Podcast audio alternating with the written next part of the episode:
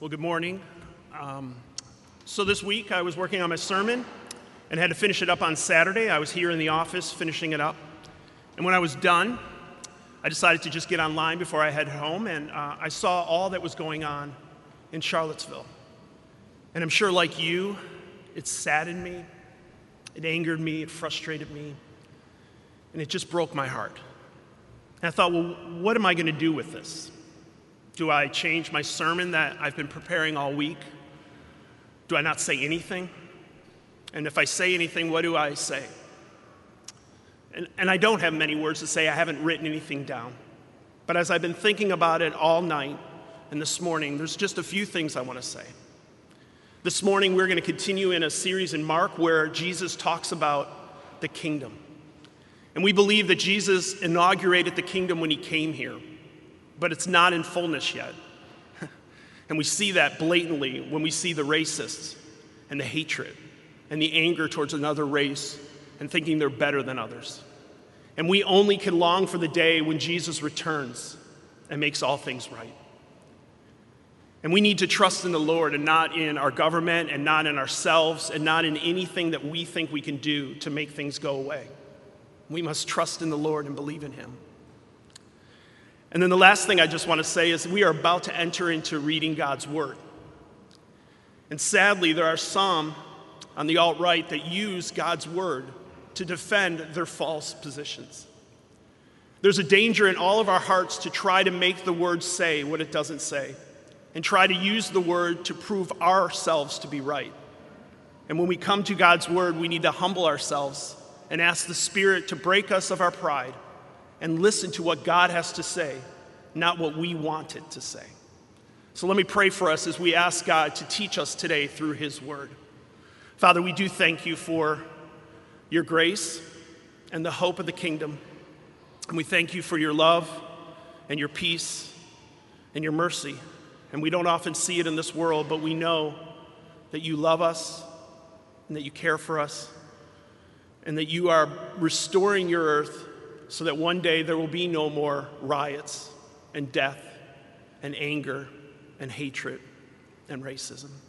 Father, help us to hear your word now through this passage in Mark to challenge us in our hearts to what we hold on to rather than you to give us hope.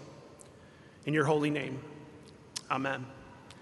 So I'm going to read for us from our passage in Mark 10. I'd encourage you to follow along in a Bible or in your order of worship or just listen as I read. We're continuing in this series, and Jesus once again encounters someone and deals with him and then talks to his disciples about what's going on. Mark 10, beginning in verse 17.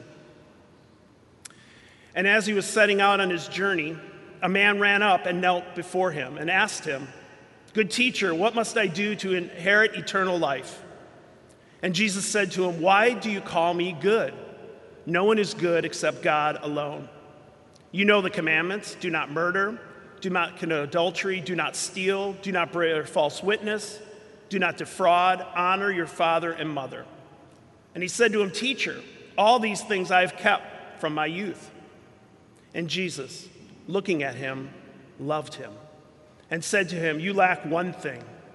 Go sell all that you have and give to the poor, and you will have treasure in heaven. And come, follow me. Disheartened by the saying, he went away sorrowful, for he had great possessions. And Jesus looked around and said to his disciples, How difficult it will be for those who have wealth to enter the kingdom of God. And the disciples were amazed at his words, but Jesus said to them, Children, how difficult it is to enter the kingdom of God. It is easier for a camel to go through the eye of a needle than for a rich person to enter the kingdom of God. And they were exceedingly astonished and said to him, then who can be saved? Jesus looked at them and said, With man it is impossible, but not with God, for all things are possible with God. Peter began to say to him, See, we have left everything and followed you. Jesus said, Truly I say to you, there is no one who has left his father, his house, or brothers, or sisters, or mother, or father, or children, or lands for my sake and for the gospel, who will not receive a hundredfold now in this time houses and brothers and sisters and mothers and children and lands with persecutions, and in the age to come, eternal life. But many who are first will be last, and the last first. This is God's word, and it is given to us for our good. Well, about six years ago now, my family and I took a vacation with some good friends of ours to a lake house. And we uh, rented a pontoon boat, and we had a tube in the back of the boat, and it was a blast. If you've ever done this, it's a lot of fun to go out on a lake and just go over the rafts, go over the waves, spin around. It's a lot of fun. So, the first ride that we went on, my friend was driving the boat. I was in the back on this big tube. And then I had my, one of my daughters next to me, and then the daughter of my friend on the other side of me. And we took off, and we were hitting the waves perfectly and flying over the waves and spinning around and having a blast. But my friend's daughter started to get a little sick, and she said, we, we need to stop this ride. And of course, they can't hear us in the boat. So I gave the universal sign for wrapping it up. I took my hand and I said, okay, wrap it up. And for some reason, my friend decided to make the boat keep spinning around in circles. so I emphatically gave him the wrap it up sign even more, and he kept having us spin around and around and around. My family and uh, my friend's family and I still laugh about this today. I totally misunderstood. Probably the proper way would have been to go like this to cut the boat off. I really thought, I really did think I knew how to communicate to my friend what I needed. I thought I knew how to stop the spinning, and I was wrong. I share this misunderstanding I have because I think it relates to this passage we're looking at today. We have a story this morning of a man who deeply misunderstood who he was talking to and what needed to happen in his life. We have a story today of a man who assumed something about himself and about Jesus that was wrong. We have a story today of a man who looked at goodness from human resources and accomplishment, who misunderstood what it took to be accepted, to be good, and to be worthy. And I believe what we see in this man, we often see in our hearts as well. You know, I wanted to stop the boat, and I misunderstood how to do this, and it caused some sickness. This man wanted assurance of eternal life, and he misunderstood how to get it, and it caused him to walk away very sad. So let's walk through this passage together and see what God wants to teach us about his kingdom. Our passage begins today and it looks really good. I mean, a man approaches Jesus, he runs to Jesus and shows him reverence, bows down before him, and asks him the question Good teacher, what must I do to inherit eternal life? This seems like a great question. This seems like a great way for Jesus to add another follower to his group. But Jesus knows the flaw in this man's thinking. Jesus, like he does with all of us, looks past the words and the action and looks at the heart. And he addresses this man exactly where his misunderstandings lie. Why do you call me good? No one is good but God alone, Jesus said.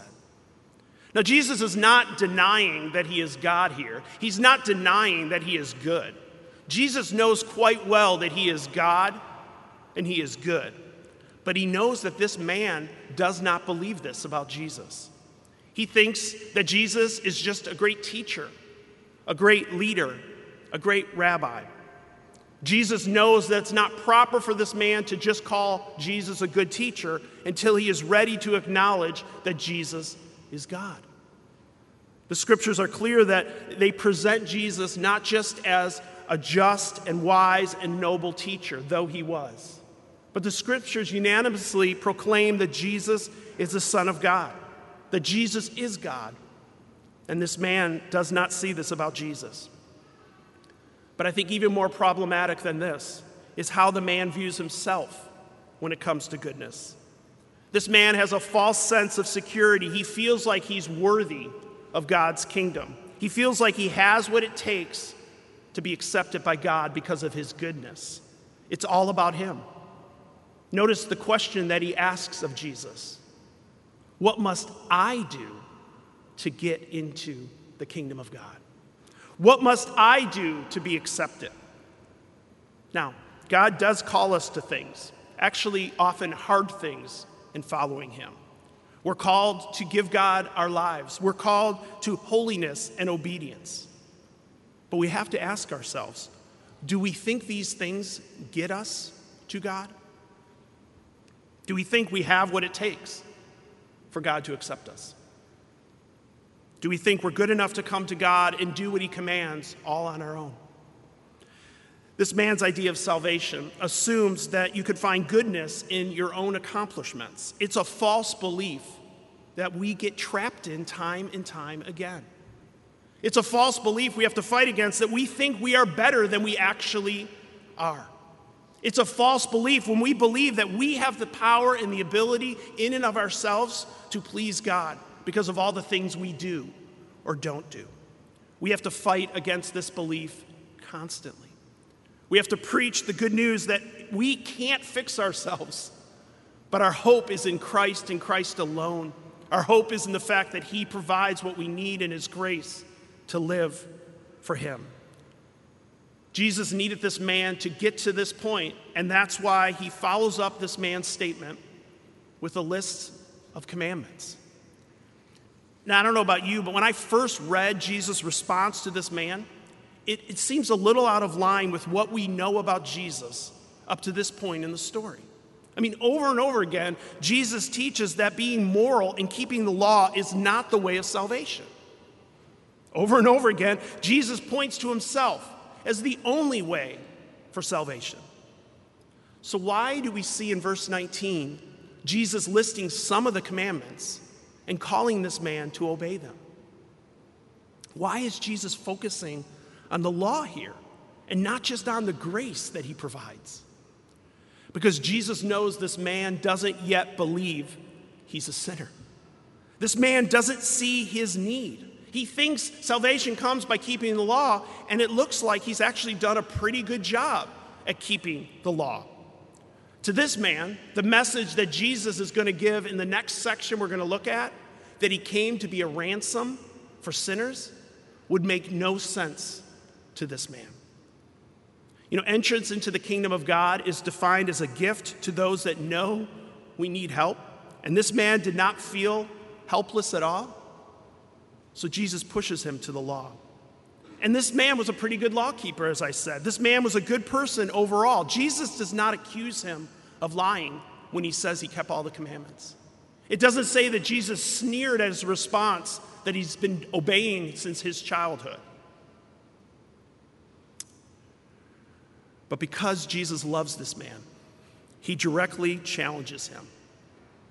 One thing you lack go sell all that you have and give to the poor, and you will have treasure in heaven. Jesus says to this man, Get rid of what provides your security and your hope in this life. Jesus casts a spotlight on what this man values and lives for, and he confronts this man in love. And Jesus still does that today for you and me. This man was a moral, upright man who kept most of the commandments, but in his obedience to the commandments, he forgot the first commandment You shall have no other gods beside me, our God says. Jesus knew this man. He truly knew this man as he looked at him. When Mark says that Jesus looked at this man, this word look, uh, uh, it has this like searching look of Jesus. He saw deep within this man's heart. He saw what this man worshiped, and it was not God, but it was wealth and perhaps social status.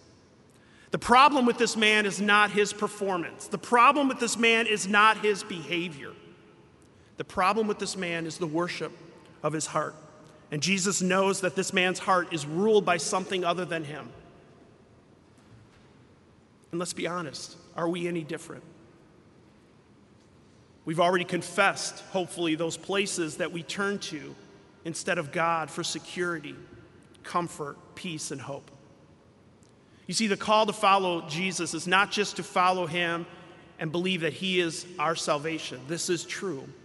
But it's also to believe that there are not other things we could trust in as well to get salvation.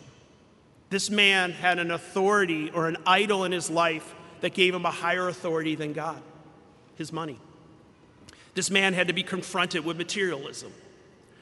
Now, maybe this is not a problem you struggle with today, but we all have things that we place higher than God in our lives at times.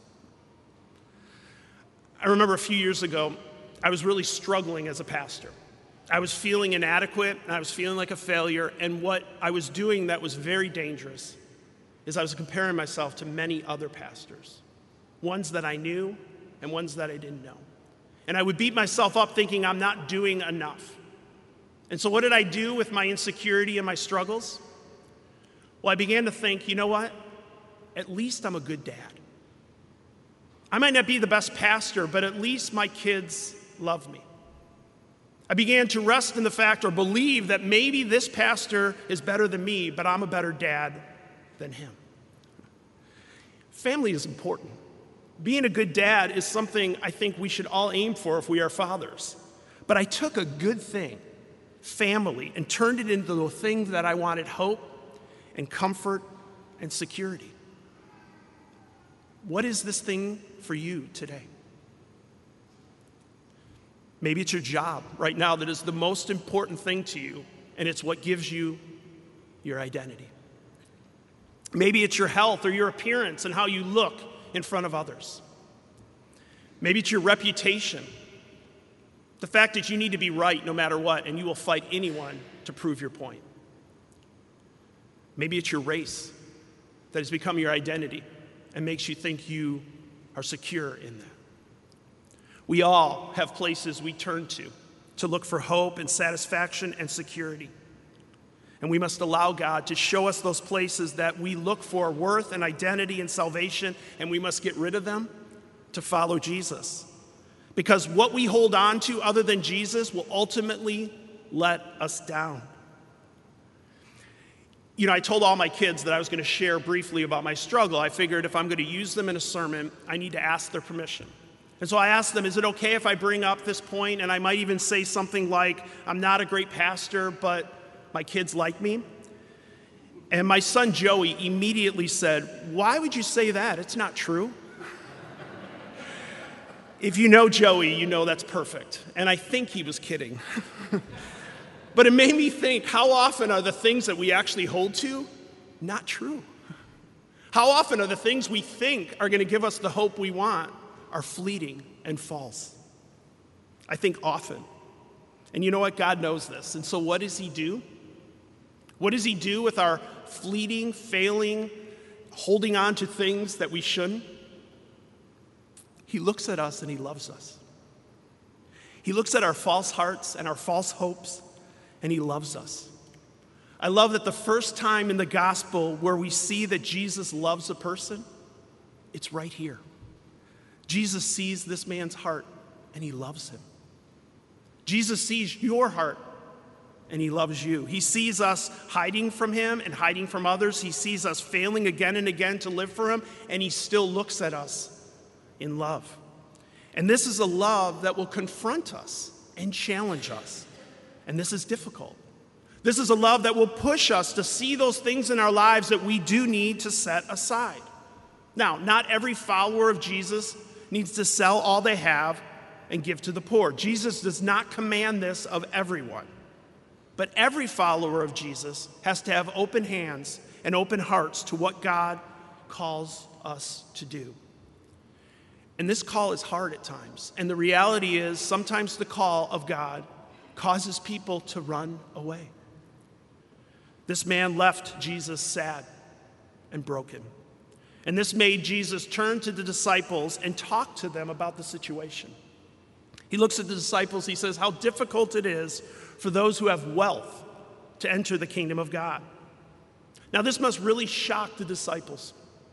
Back then, and even today, wealth was considered a mark of God's blessing in your life.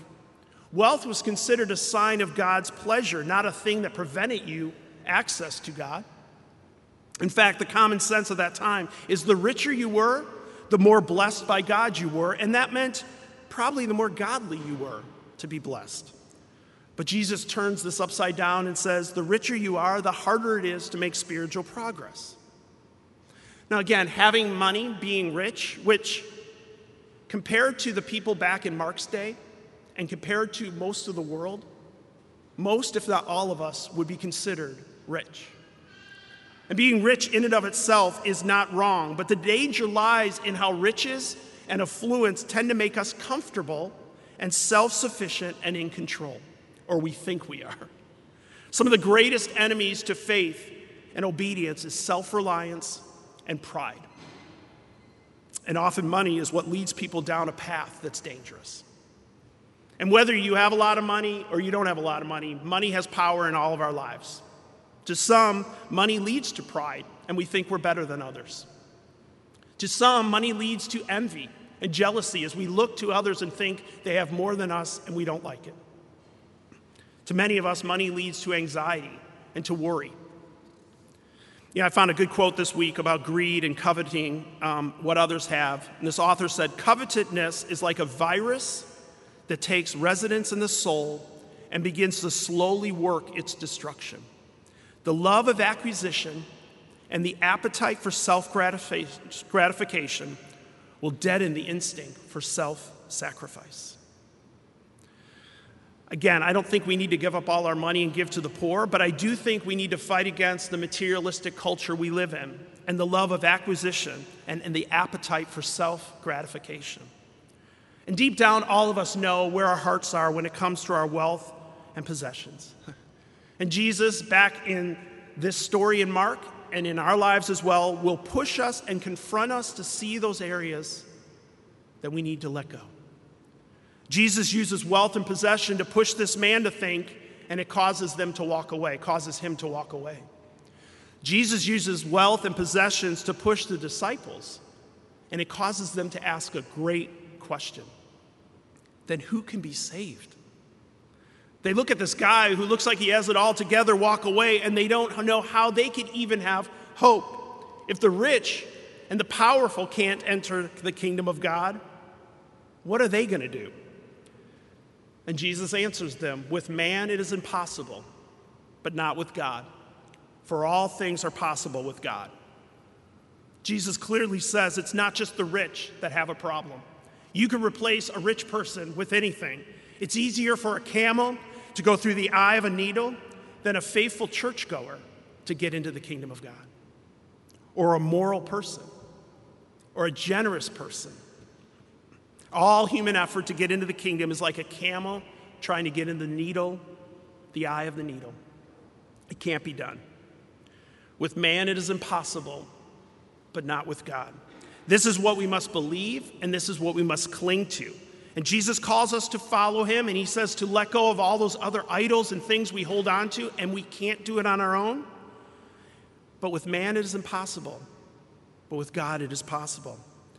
Thanks be to God that Jesus provides what we need to enter into his kingdom. And when we truly realize all that Jesus has done, when we realize that though he was rich, he became poor so that we might become rich, we then can turn to God and respond with open hearts and open hands. As the old hymn that I often quote says, Nothing in my hands I bring, simply to the cross I cling. And clinging to the cross means following Jesus wherever he leads us. And this is hard. We're called to sacrifice and give up the things we want or like at times. When Peter says that him and his disciples have left everything to follow Jesus, Jesus doesn't deny that statement. For those of you who are a follower of Jesus today, you are called to deny yourself. We are called to not live for ourselves and our desires and our wants. We are called to live for Jesus, and it is costly at times. It often hurts to be a disciple of Jesus. What we see here is Jesus turning things upside down. Power and prestige give way to humility and service. What our world and our hearts often value is being challenged by Jesus and his kingdom values. So, following Jesus means sacrifice is more important than success. Following Jesus means service is more important than satisfaction. So, how do we do this? How do we really do this practically? Well, hopefully, you've heard me say again and again in this sermon about the grace of God and the power of God to provide what we need. We must turn to Jesus and admit we can't do it and ask Him for help. Jesus will give us what we need, I believe. But I also believe we must turn to each other to help one another follow Jesus. As I wrap this sermon up, I don't have time to dig deep into this. But at the end of this section, Jesus talks about what happens to those who give up and follow Jesus. And he talks about a promise of a hope for eternity that is the wonder hope we have, we're longing for. But Jesus also talks about stuff we receive today following Jesus. Jesus talks about in verse 30 that those who have left their families and their friends, those who have left their former ways of life to follow Jesus, will receive hundreds of houses and brothers and sisters and mothers and children and lands in this age. Jesus is talking about us. Jesus is talking about the community that he brings together, his church, the family of God. Followers of Jesus are family members. We are brothers and sisters in Christ. And this is true whether we live like it is true or not. We are a community that are called to love each other and share with one another, like the New Testament reading shared. And that's why we as a church value things like our small groups, because we know we need to be in each other's lives, because following Jesus, we can't do it on our own. This is why we as a church uh, try to improve our hospitality, and we do things like cookouts and, and dinners together and neighborhood cookouts. And we do these things not just to add another thing for you to put on your calendar, but to cultivate what it means that we are a family together. Following Jesus is not something you can do alone, but you share it with your brothers and your sisters and your mothers and your fathers. And I got to tell you, I'm so thankful for so many of you that are doing this very thing. I love how many of you open up your homes and your lives to the people in this community and to those outside this community. Keep it up. I love the simple ways that some of you on Sunday morning during the passing of the peace or the coffee hour look to see if there's anyone alone and you reach out to them. That is one of the most important things you can do as a church to help us build our hospitality. I love that so many of you know that we need to continue to grow as a family and, and open ourselves up to each other better, and you are willing to step up and serve, and we continually need your help. Thank you. I hope many of you will join us in living as a family. It is hard, it is messy, it takes time, and it is often one step forward, three steps back, but it is an important thing for us to do as a community. So I would encourage you to pray that Jesus will let us see our brothers and sisters in this room and in the city around us, and that we may love and serve others and join with one another to follow Jesus, the path he's called us to follow. Let us pray. Father, we thank you for all that you do and all that you are. And we thank you that we are following you on a path that for you ultimately led to death on a cross for our sins. Father, thank you that we do not need to do that very thing because you've already done it for us. May we rest in that hope that we have your forgiveness and grace. And may we in turn share that love and forgiveness and grace to our neighbors, to our friends, to our family, and to the world around us. In your name, amen.